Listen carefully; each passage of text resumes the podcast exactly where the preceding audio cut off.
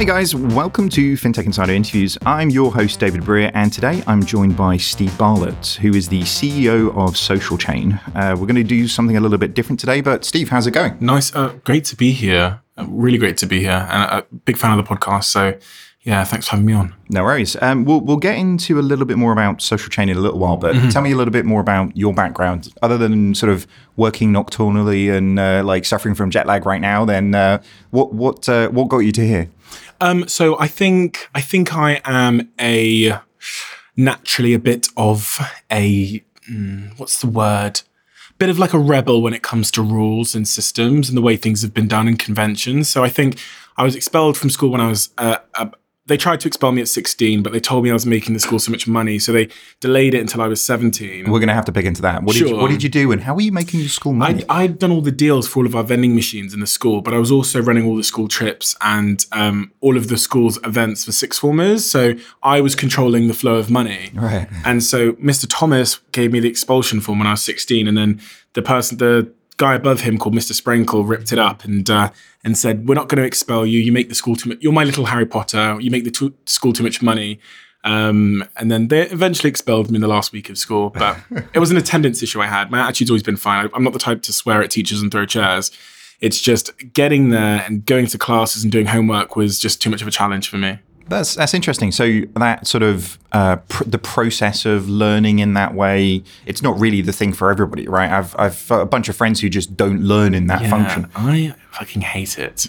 I can't um I can't sit in a room and listen to theoretical like stuff for an hour. I will I will sleep, like protest sleep. My body shuts down it's I can't help that. And um, the same happened. So I went off to university at 18 and thought, you know, this is going to be different.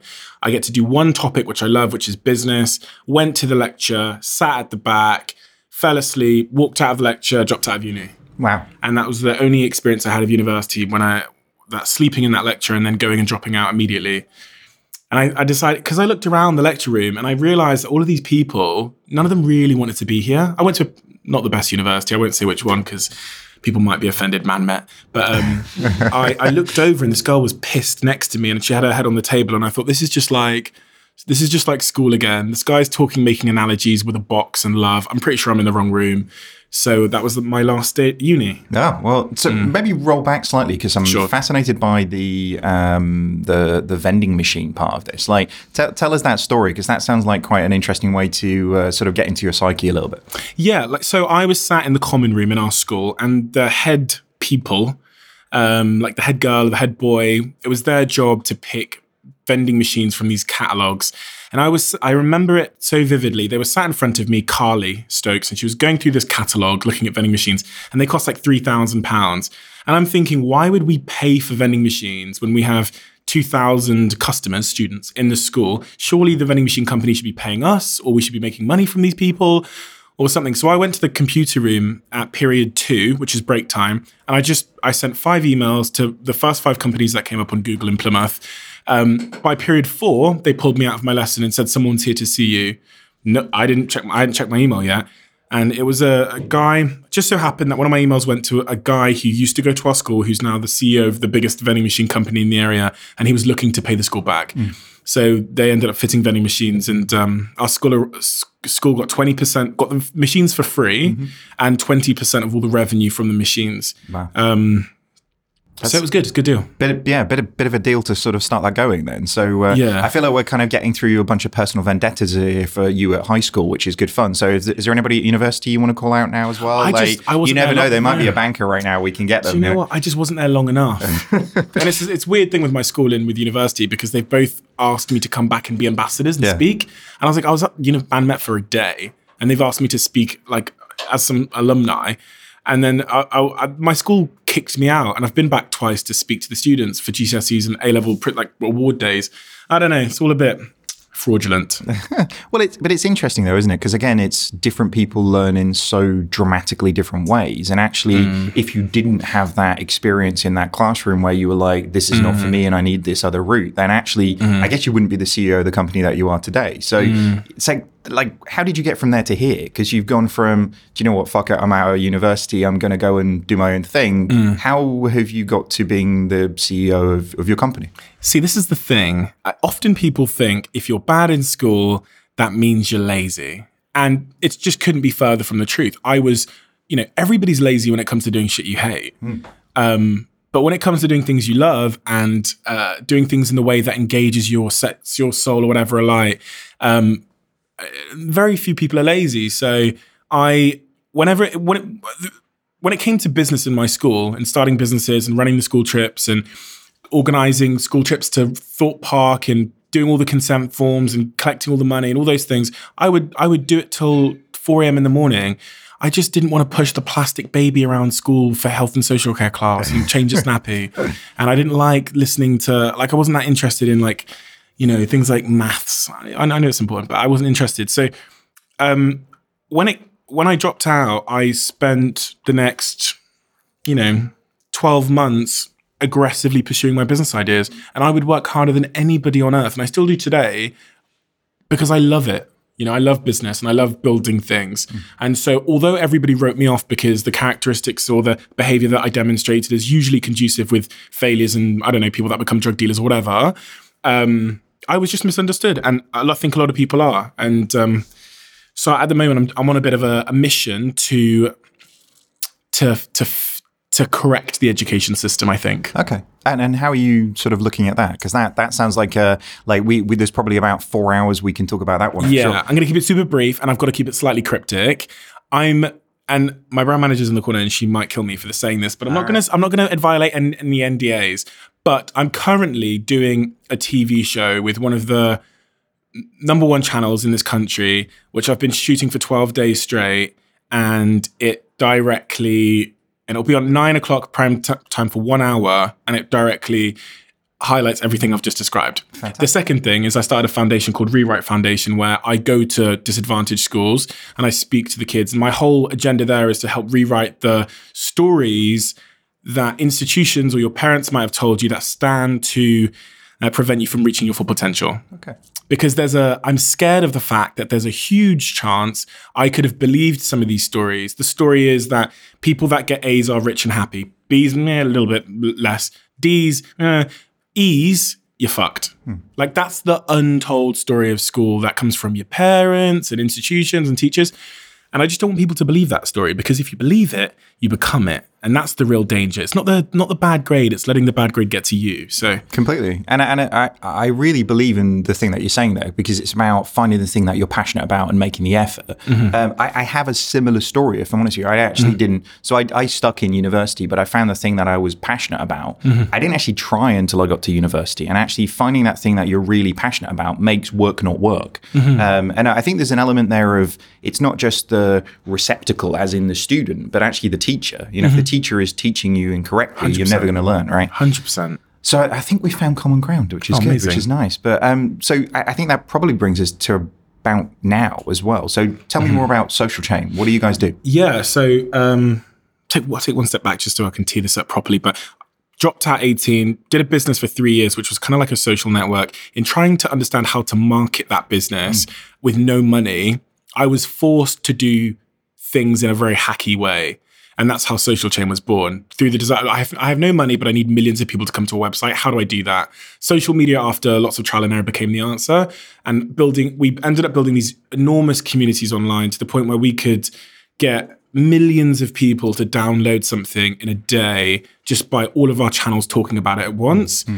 And um, when I was 21 years old, I dropped out. I quit that company. I'm very good at quitting. I quit my company out the blue, big glass of wine, emailed the investors, five of them, and some of them had built the biggest social networks in the world, like Friends Reunited. Um, and I told them that I believed in social media more than I believed in what we were doing.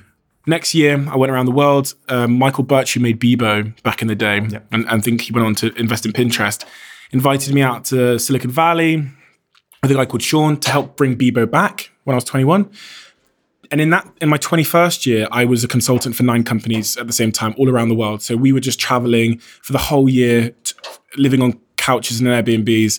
And then one of my clients turned around and said do you want to turn this thing you've been doing for us into a business? It was actually a startup in london that raised 20 million. Uh, we were sleeping on their sofa helping them market. They gave us a check for 300 grand. Mm. um, we took it to the bank. That was four years ago. Almost to the day like we took that check to the bank and then we said, okay, let's start a company called Social Chain, which is exactly what we were doing for these clients, mixed with this big reach we had in the social mm. media pages. So Social Chain Group became a marketing agency, which is a completely separate business with different MDs and different offices, and Media Chain, the media owner, which owns hundreds of the world's largest social media channels across mm. all platforms. Yeah. Uh, and that's the, business that I run, marketing and media business. So, wow. Yeah. Busy boy. Hence, hence yeah. the why you're tired and moving yeah, around. Always and, tired. Yeah. Always tired, but always very happy. Yeah and optimistic. So when, when you say social, what do you mean? Because actually, like the, the hard thing, I guess, with social media and and uh, and really like what we've done with 11FS, we mm-hmm. our only distribution channel is is through social. We don't mm-hmm. do anything else other than that in terms of where we're at. But when you say social to people, people think various different things in terms of what they're doing. And the difficulty is, is everybody has a Facebook page or a Twitter page, so everybody thinks they're an expert at social media, right? Mm-hmm. Um, so what do you? How? Do, what's your sort of thesis around social? How do you think people do it better than others? Um, oh, good, good question. I think Social Chain have succeeded because we never ever wanted to or intended to start a marketing agency mm. ever. The story of how Social Chain came together is I was I was I had pages because I did Wallpark and I was trying to figure out how to get free traffic to my website. Yep. I then went around the country in 2011 and met every young person I could that had built big social media pages in their bedroom. 40 of them. These are kids in their bedroom. Nick was uh, 18 years old at Loughborough, started tweeting. Fast forward six years, he's got 15 million followers, and the page is called Sporf. Wow. Then Hannah Anderson, off to be a school teacher, starts off making content around the things she loves, Harry Potter, builds the biggest Harry Potter page in the world. Nice. The, that story, Connor sat in his bedroom, loves food, makes a page called Love Food. It's got 10 million followers. Rounded up 40 people like that. We all came together, and that authenticity I think to answer your question, is what made Social Chain win. We are just a bunch of kids that were playing around with social media, hacking it, and brands came to us. We never ever made a business plan. Mm. The God's honest truth on my mother's life is Social Chain's business plan is written on the back of a napkin, and that napkin is photocopied, and it's it's in our official like company filings and in our shareholder documents. This photocopy of a napkin in um in uh, in our in our old co-working space in London from four years ago. So it was never a plan, and and I think that speaks to why mm. it's worked and why people some people went on social media because of that authenticity. Yeah. Well, I, I guess it's it's sort of back to that, you you're doing something you love, right? Mm-hmm. So, but uh, I guess in all of those cases, in terms of all of the people who uh, are working with you now in, in, mm-hmm. in, that space, then they're passionate about the content that mm-hmm. they're delivering. Mm-hmm. Um, you know, we found with this podcast, we started the podcast in the first place because actually we're in a situation where every other thing in fintech or financial services just bought the hell out of us, quite frankly. So you build something for you, and actually you're in a situation where you just find there's a lot of other people like you, which 100%. is awesome. That's exactly the case um, all of our channels and all of our audiences have come from someone doing something that they just loved mm. without the expectation of growing a big audience or making money and that was that's secondary. And and how how do you find the difference there between because there's a lot of big brands that are trying to get into to social. You know, yeah. you see really big organizations. We, we've seen in financial services, we've seen big banks trying to get into social media, but mm.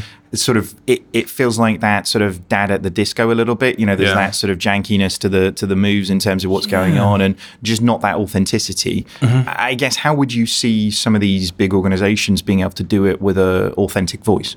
Yeah. So what you described there is what we might refer to as like cool dad syndrome. Mm where you've got. Um, I'm a I'm a dad, so I'm like I'm in that cool dad territory now. You see, so or at least I like to believe I am. You're you're you're you're a dad until you try and you, you try and be like the son, right. you know, and try okay. and connect with the son's like culture and their terminology and those kinds of things. That's the when you you get diagnosed with cool dad syndrome. Right. So um, it's cool to just be a dad, yeah. you know. But like in the case of like financial services and banking, if a bank starts saying like in their communications to its customers, like YOLO and uh, other sort of, you know, colloquial terms that young people might might use, then then it's just not.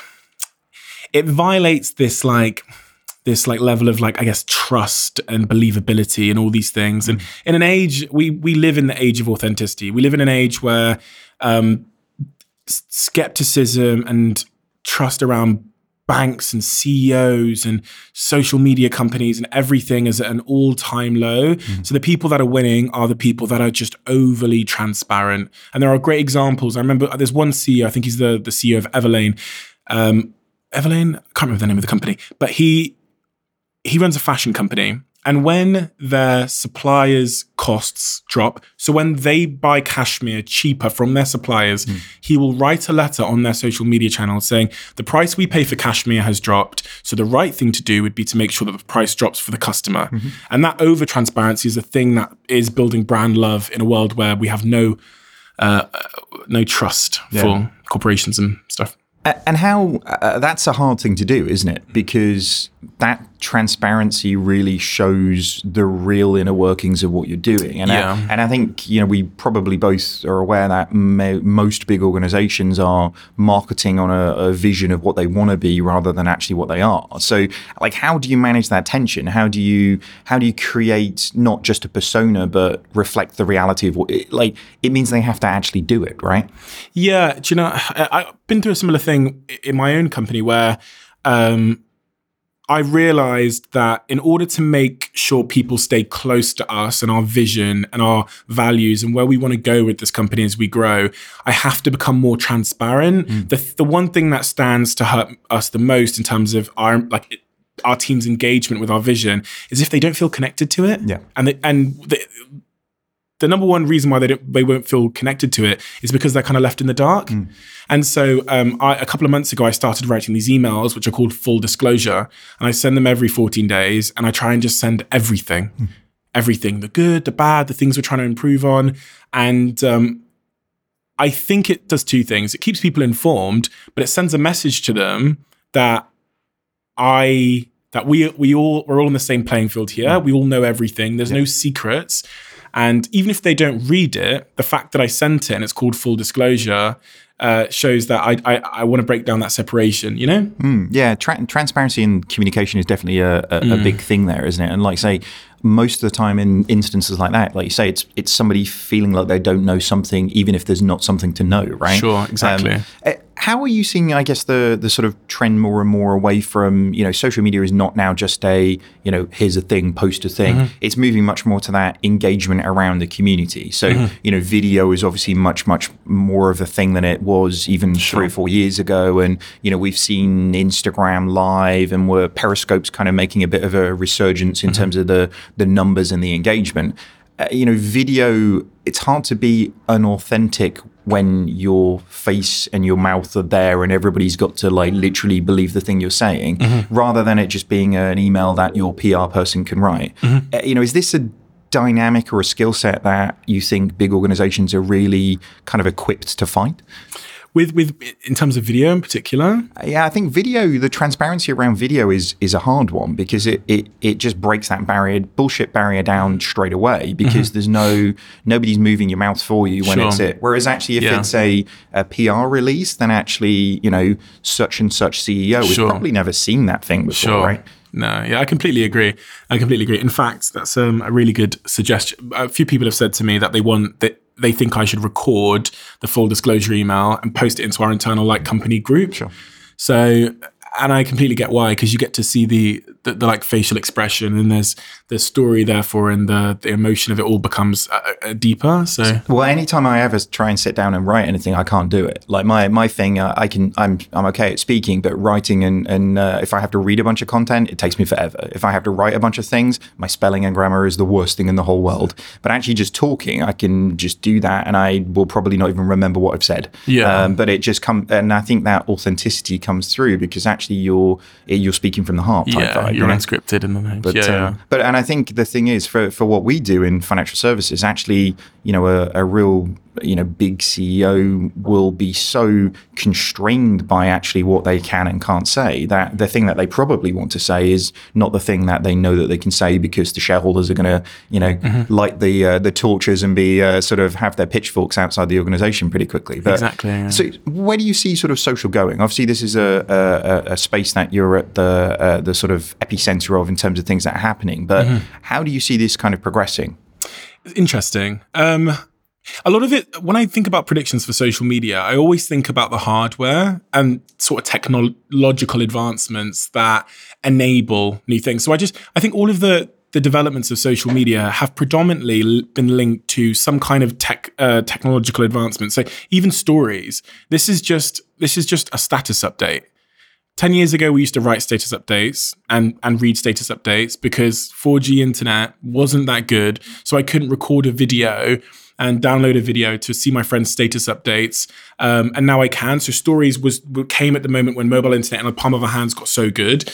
Um, and now Facebook stole that and put it everywhere. So when I when I try and think about what the future looks like, I just try and understand. And I think the same for podcasting. Mm. I think the reason why, um, like let's call it like digital audio, um, murdered radio and is murdering radio, in my opinion, um, is again because of how good our internet is in the palm of our hand, and we can download hour long audio files on the go. Um, and also because it's kind of been democratized with all these social platforms and podcasting and Spotify and SoundCloud. But so when I think about the future, I just try and understand how tech's changing. And I think one of the big bets I have for the next, I'd say five to 10 years is on wearable AR. I think that's going to cause the next major shift. I think we had a move from desktop to mobile phone. And then we had we went from mobile phones to smartphones, right? So we went from like let's say old massive computers to Windows and Macs, and then we went from the Nokia's and the Blackberries to the iPhones and the Samsungs, and Apple and Google now are like running the show there. And I think the next thing in the S curve is wearable AR, mm. and it's just about just about getting real great practical applications that will make us all will make Jenny, 14 year old Jenny in her bedroom need it, mm. um, and making it accessible, cheap, and um, not not so intrusive. Yeah. Uh, and I think I think that'll cause the next revolution. And with mm. wearable AR, you've got a whole new world of social networking. Yeah. Um, so I think that's what I'm waiting for. It, it's um, amazing that world is not a million miles away, is it? And it's not actually, a million miles away, no. And the the impact from a humanity perspective could be so fascinating, I think, yeah. as well. Because you know, I, the facts that I would have needed to know 25, 35 years ago that mm-hmm. are just at the fingertips of you now. The fact that we have Google, right? Mm-hmm. You know, the exactly. the arguments that are, are kind of uh, dissipated in 50 seconds because you yeah. Google who that guy was yeah. in the movie, right? um, so, but being in that situation where that can be for, you know, real practical things, just mm-hmm. walking around everyday life to mm-hmm. understand where things are or what that is, or mm-hmm. to, you know, with augmented reality, the, the voice translation things that are mm-hmm. happening, like, it kind of wouldn't matter if I was French and you were English, and actually we were having this conversation in three, four you know maybe less years time. Exactly. I actually spoke to my uh, friend of mine a guy called benedict evans okay. who i follow on twitter and he's he works uh, in silicon valley and writes a lot about these things. And i actually tweeted him i think it was on friday saying how long do you reckon until we've got contact lenses that will deliver um, enough sort of functionality to to be like social networking AR contact lenses? And he thinks it'll be about 10 years Wow. That was so that we, you know, you could literally put a contact lens in. You could navigate your whole life, Facebook, your social apps, your friends, text, people call, mm. audio, all these things from a contact lens. And I am inclined to believe it. With a lot of other things, I've not really bought into it. With mm. even with like virtual reality and a lot of these predictions, I've never really bought into it. But um, that sounds like a pretty terrifying Black Mirror episode. I think I've seen at some does, point. But yeah, that, like, no, that, yeah. that can go pretty wrong pretty badly based on that episode. I mean, even like look at mobile phones. A lot of things went wrong with that, and computers. A lot of things went wrong with that. And there's always going to be like bad actors, and you know, the, we just got to hope that the the good actors are stronger and better. Um, yeah, but I, to answer your question, I think all of the when we think about predicting social media and where it's going in the future, it will be based on the fact that wearable AR will disrupt the mobile phone. Mm. We have completely plateaued in terms of innovation for the smartphone. I don't care, Samsung, if you're going to make it foldable. Like, Save, spare me. Oh, you're going to make it thinner. Oh, fuck. Do you know what I mean? The, the, the, the curve from the first Nokia brick phone to where we are now is huge. Hmm. But in the last three, five, and I mean, you've only got to look at Apple's revenue figures recently for, for iPhones.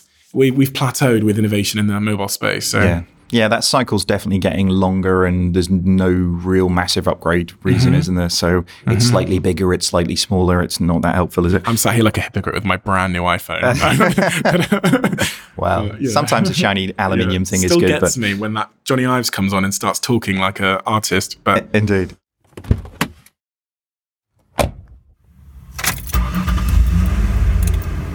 I wonder if a robot will be driving us to work in the future. They say robots could become more intelligent than humans, which can only be a good thing, right? Stephen Hawking said the rise of robots could be disastrous for mankind. Well, I'm looking forward to robots doing the hard parts of my job. If they're smarter than you, they might kick you out of your job. Artificial intelligence. Innovation or invasion. Don't settle for black or white. For the full perspective, turn to the Financial Times. Visit ft.com forward slash subscribe today. Today, customers are demanding greater value from financial services. They expect more agility, innovation, and security than ever before. Most financial institutions are held back by the shackles of closed legacy systems that limit transparency, block innovation, and ignore customers' demands. Finastra has a bold vision to unlock the potential of people and business. They've created a platform for open innovation in the world of financial services with FusionFabric.cloud. Their solutions span retail, transaction lending, and treasury and capital markets on premise and in the cloud. Start your transformation journey today with Finastra. Um, so I I guess seven years, that sounds like uh, you've folded maybe, you know, 40, 50 years of experience into seven years in terms of what you've been doing, which is, I, I guess, uh, you know, accelerated learning is always good. But Yeah. what would you go back and tell yourself at the beginning of this journey that you've learned? Or, you know, has the journey been the, uh, the, the sort of benefit really? the thing that always pops into my mind instantly when, when I'm asked uh, questions on in of that type is just about the importance of people. I think once upon a time when I was 18, I thought that I would progress fastest in my career because I learned a bunch of stuff and I built a bunch of experience.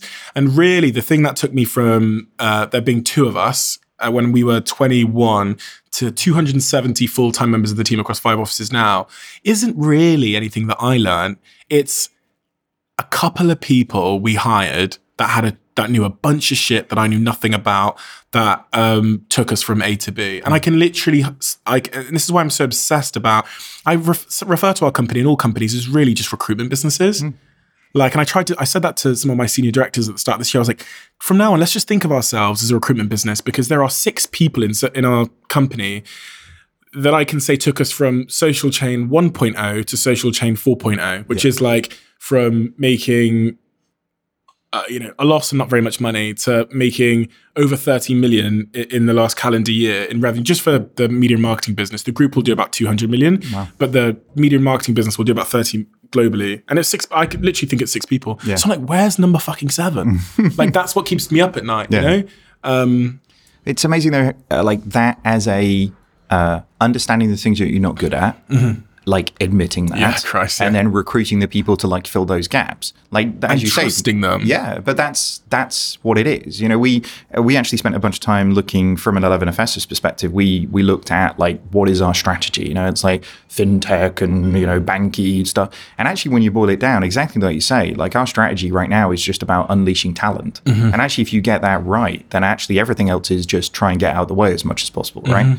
Uh, especially as the CEO, you know. Yeah. really, it's uh, you know, you work for them rather than they work for you, right? Hundred percent. And I think there's two, especially as a young CEO, you have a, you have, there's a couple of things which are unique to being a young CEO. The first one is being insecure. And this is what all of my friends who have started young media marketing companies have at times, not all of them actually, I'd say about 50% have failed at is they've been so insecure that the thought of someone coming in that is senior and knows more threatens their like sense of leadership and stuff. And uh, I got to admit, I had that I had that when we started. I hired a bunch of kids, young people, because I didn't I didn't understand how I would manage someone that was 45 when I was 20. But uh, I think in our second year, I quickly got rid of that, and um, now I'm all for people that are so much better than me. I know what I'm bad at, most things, and um, I try and spend as much as my, of my time as I possibly can on the things that I think I'm uniquely positioned or uniquely talented at. Hmm. And uh, and that's how great companies work. It's a by definition just a group of people, right? Company. So indeed, yeah, yeah no, I, com- I completely subscribe to that thanks so much for coming no in. Fascinating to talk to you. Um, there's a lot of sort of financial services decision makers who sort of listen to this. Mm-hmm. Uh, you know, people in fintech companies, people in sure. banks. What would be the thing that you could do for them? What would they call uh, you for? If you're trying to understand how to use social media to um, earn a greater share of young people's, and when I say young people, I mean between the age of like, I mean, not even young people, anybody that uses social media. So we could go from, you know, 16 to 4, 45, 50. Um, if you're trying to earn a greater share of their lives, then I genu and you're not looking just to tick a box to make your CEO happy or whatever. Um, and you're looking to do stuff that's uh, interesting, innovative, take a risk, and maybe be a bit scared, then Social Chain is the the email for you to contact. If you're looking to just to do social media because someone's told you you have to do it, then there's loads of other companies out there. But uh, we're we're we're you know we're we're here to have fun and and keep brands at the forefront of what's possible, and that's what keeps the fire in our bellies. So yeah, fantastic. Well, thanks very much for coming in. Thanks for really appreciate the time. Thank you for your time. Um, thanks for listening, guys.